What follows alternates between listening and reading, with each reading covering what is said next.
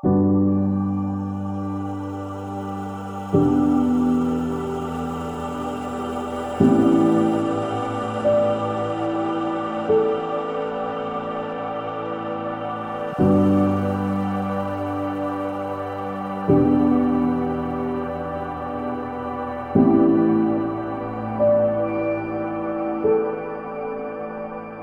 everyone, and welcome to episode two of the Philosophy and Film podcast, produced in partnership with the Hyde Park Picture House in Leeds. My name's Joe Saunders. I'm a philosopher at Durham University, and for the past few years, I've run a regular philosophy and film series at the Picture House. This year, with the cinema closed, we thought we'd give a podcast a go as a way of continuing some of the interesting discussions we've already begun, as well as to start some exciting new ones. So, the way this works is that in each episode, I'll be joined by a different guest philosopher who will each nominate a film for us to discuss. We'll then explore whether we can learn anything about the film from philosophy, but also whether the world of philosophy could learn anything from the film. A huge thanks to Natasha McKeever and everyone who listened to our first episode on Phantom Thread. Helen Nixon got in touch via Twitter to say she enjoyed listening and wanted to recommend The Double as a good film to discuss in a future episode. Thanks for the suggestion, Helen, and if there's any philosophers listening who'd like to come on and talk about the film, do let us know. And if anyone else wants to put forward a film suggestion or has any thoughts on topics discussed, we're using the hashtag philosophyfilm. So, moving on to this week's episode, we're lucky to be joined by Dr. Gerald Lang, who selected for us David Lynch's Blue Velvet. Gerald is a philosopher at the University of Leeds. He's recently finished a book on moral luck and is starting another on questions of self defense and the ethics of war. I caught up with Gerald earlier this year on Zoom, and before getting into Blue Velvet, I started by asking him the same thing I'm going to ask all our guest philosophers, and that's whether he's seen any good films lately.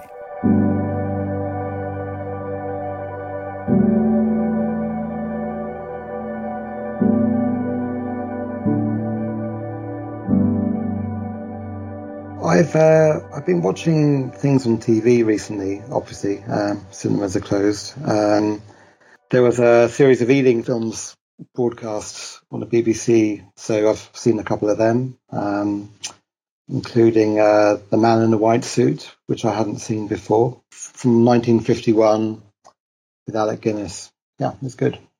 Is it tempting you at all to buy a white suit? You're probably one of the few people I know who could actually pull off a white suit.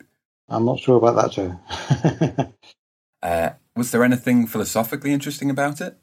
It was actually, yes, there was actually. It's quite sharp. It's a satire. So the premise of the film is that Alec Guinness invents uh, an imperishable white suit. It never wears out. It never gets dirty.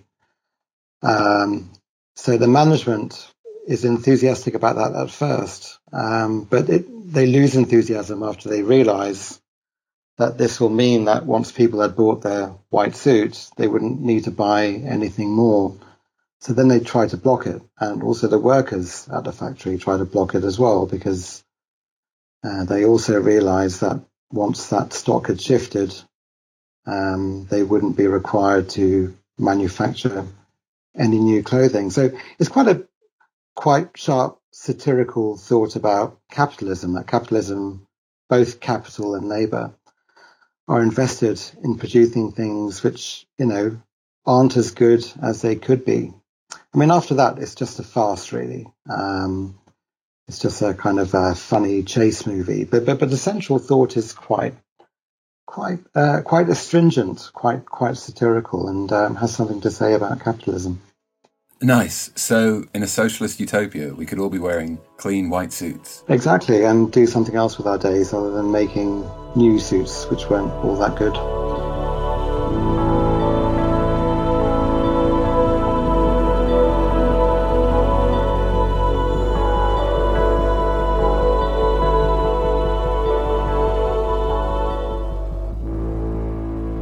So, on to Blue Velvet then.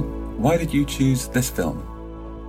Well, I, I first watched this film um, when it was on general release in the UK. That must have been uh, 1987. And I, I, went to see it without much fanfare. I, I suppose I'd seen Barry Norman's um, film program, and he had said something about it, which made me want to see it. But I didn't know much about David Lynch. I'd never seen, um, I'd never knowingly seen any other David Lynch films. I may have seen The Elephant Man, but I didn't know it was the same guy. I hadn't seen Eraserhead. So I went to see it, and I, I must admit, it was kind of um, an amazing film. It was, um, I'd never seen anything like it. Uh, so I wanted to see it again, older and, and maybe a bit wiser. Um, and I was also I wanted to see whether philosophy could illuminate the film. I thought it could, but I I didn't know that for sure. So I it was a kind of calculated risk. And yes, I, I think it can in in some ways. Um, but, but but but above all, I, I wanted to see the film again on the big screen and to just rethink it. Yeah, that that rings true to me. Uh, I think that's been one of my favourite things about this series. Is just revisiting a film with a hunch or a feeling that there's something philosophically interesting there, but not exactly knowing what it is before you watch the film. Yeah, yeah, that, that's right. I mean, I mean, I, I, I doubt it's true in in general that philosophy gives you a kind of set of keys that can unlock films, and that without those keys, you're just not going to see the point of the films. You're not going to get anything out of them. I, I, just don't think that's how it works. And I think films are generally more, you know, impressionistically organized than that. So they're not arguments baked into a film structure where it's the critic's task to try and unscramble the arguments. Um, I, I think that's that's just the wrong way of looking at films and thinking about them in a philosophical way. So I think if there is going to be an engagement between philosophy and films, it has to proceed slightly differently.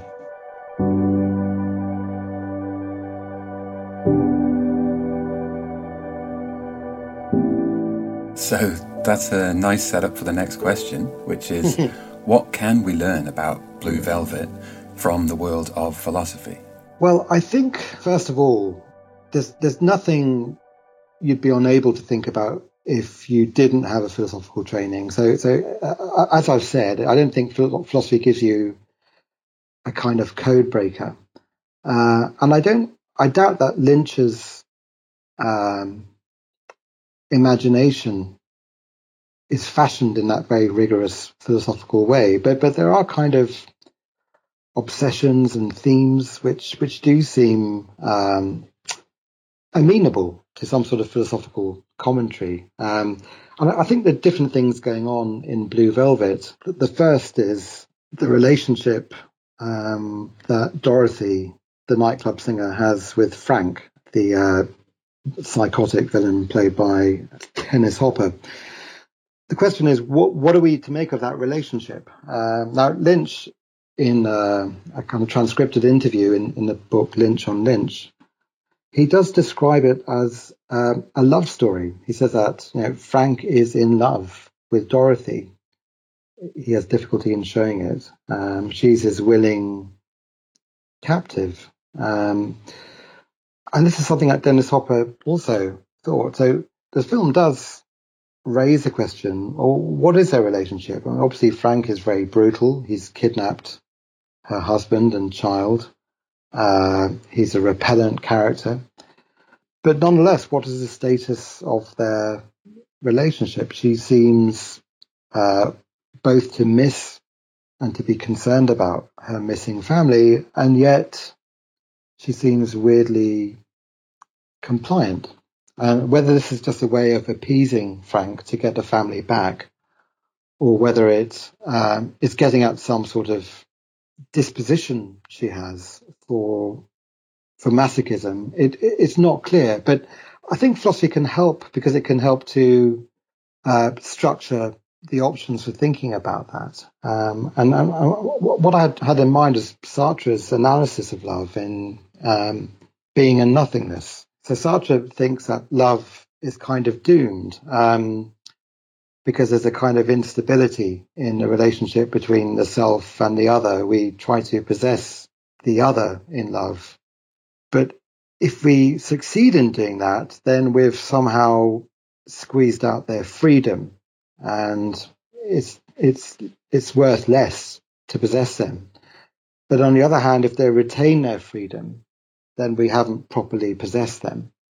and basically we can never get it right. And that so Sartre seems to think that the deep structure of of romantic relationships is sadomasochistic, and that I think can help us to think about uh, the kind of weird relationships we see in Blue Velvet. Yeah, that's that's really interesting. Uh, I'm curious as to what you you make of that view of love. Uh, so for me, uh, I think it depends what mood I'm in. Yeah. On my worst days, I think I'm kind of I can be quite sympathetic to that account of what love is. But on my better days, I worry that that's uh, it's too cynical an account of love. Yeah. It's kind of uh, dark and strange, and it views love as too possessive. So I, I kind of share that that that view as, uh, as well. I mean, I'm, I'm, I'm more optimistic at least most of the time.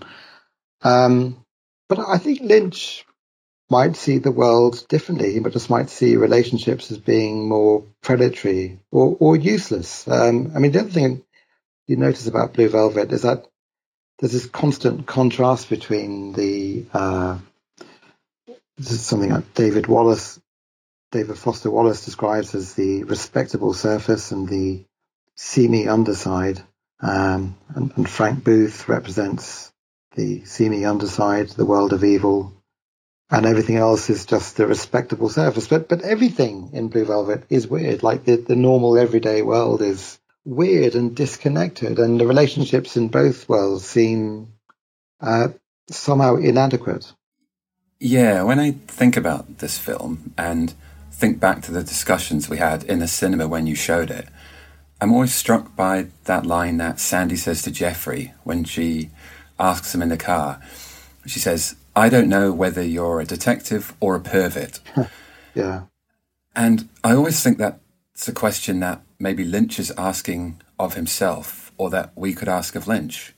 Is David Lynch a detective or is he a pervert?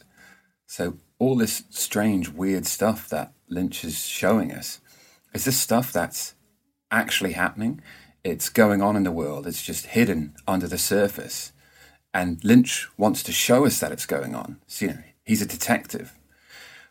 Or is there less of this going on, but he's just fascinated by it and fixated by it and kind of more of a pervert?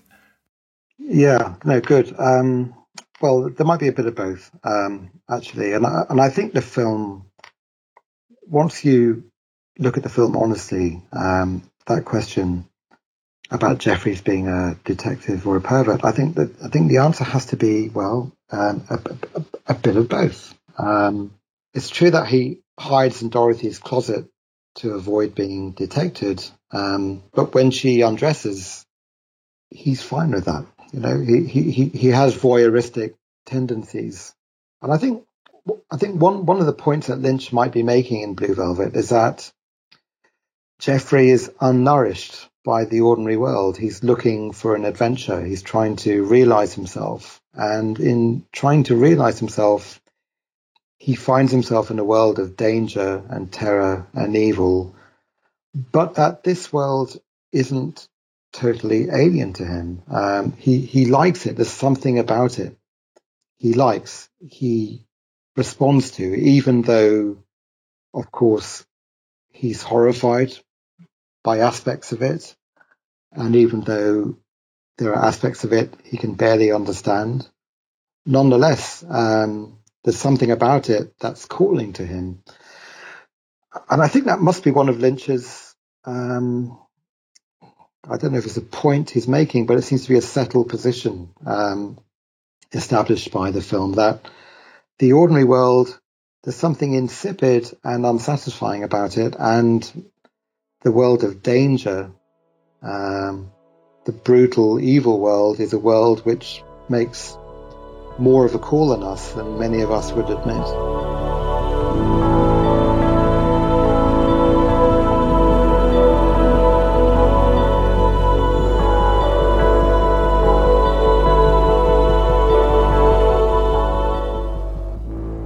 So, maybe we've already covered this, but do you think there are some things the world of philosophy could perhaps learn from thinking about Blue Velvet?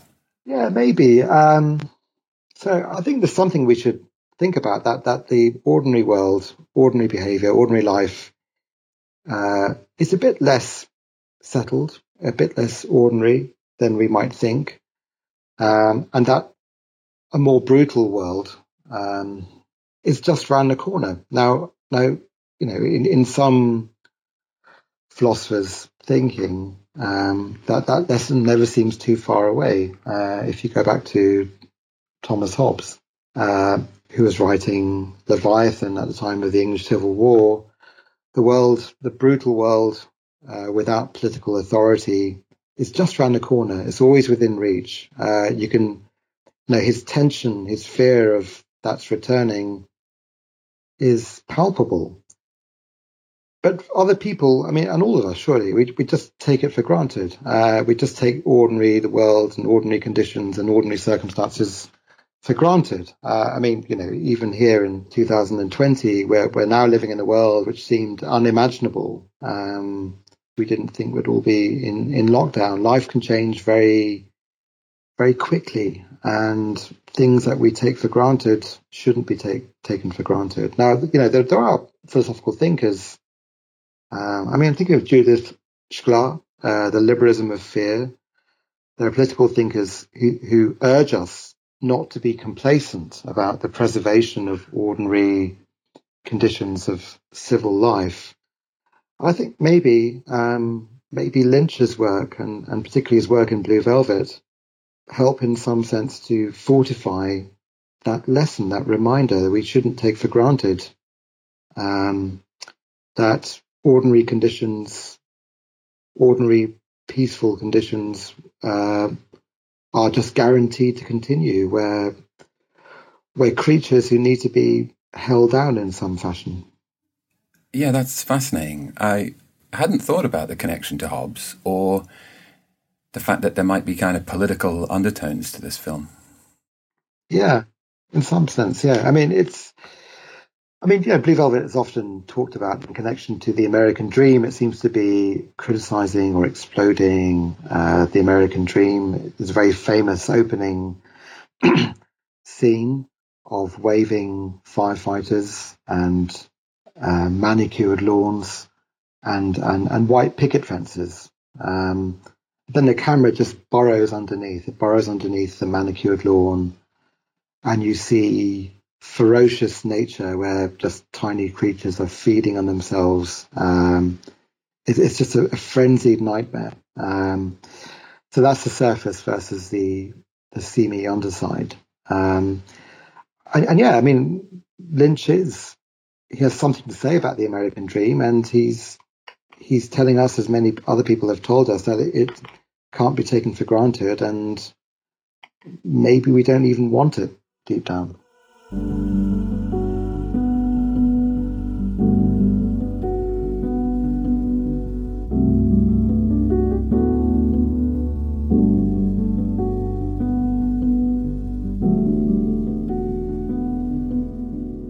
just in a preparation for this, I read Foster Wallace's essay on Lynch mm. and Blue Velvet. Uh, it's it's very Foster Wallacey for better and worse. but one of the things that jumped out at me was that uh, twice he describes Kyle MacLachlan as a potato-faced nerd. it just seems it seems really off. So in the piece, I don't know if you remember, but he's really into Lynch in it. It's very much Lynch is a genius. Lynch is much better than Tarantino. Blah blah blah. Uh, and as he's lionizing Lynch, he's going on about uh, the irony involved in what Lynch does and all the brilliant unconventional choices he makes. And one of the examples is, oh, it's such a great unconventional choice to cast Kyle MacLachlan as the lead for Dune because he's not a lead. He's a potato faced nerd. but actually, it's much better to have a potato faced nerd in the lead role for Blue Velvet. But like, I just don't think he's a potato faced nerd at all. Yeah, I um yes, it, it, well, if he's a potato face nerd, what am I? I mean, uh, yeah, I was thinking the same thing about myself. Yeah, goodness.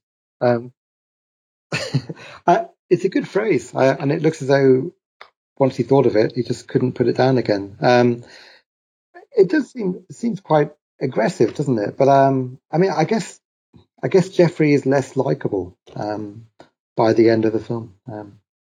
I get that. Uh, I like the phrase, and I've also been unable to put it down. And it's probably for the best that I can't uh, hang out with people in person now because I would be calling all my friends potato face nerds for a day or two. uh, Gerald, do you have any related reading that you'd recommend for uh, our listeners if anyone's made it through this far? Yeah, well, I mean, quite a lot's been written about Lynch. There is this collection, Lynch on Lynch, that's worth looking at. There's this Foster Wallace article, uh, David Lynch Keeps His Head, that we've referred to. Uh, that's in one of his essay collections, but you can get it online as well. In terms of the philosophy, um, well, I think Sartre's Being a Nothingness, the sections on on sexual love. Um, yeah, I mean, they, they, they, seem like the things to to think about. Yeah, thanks so much for this, Gerald. Thank you, Joe. I've really enjoyed this, Thank and hopefully much. we'll have you back on again soon. Take care.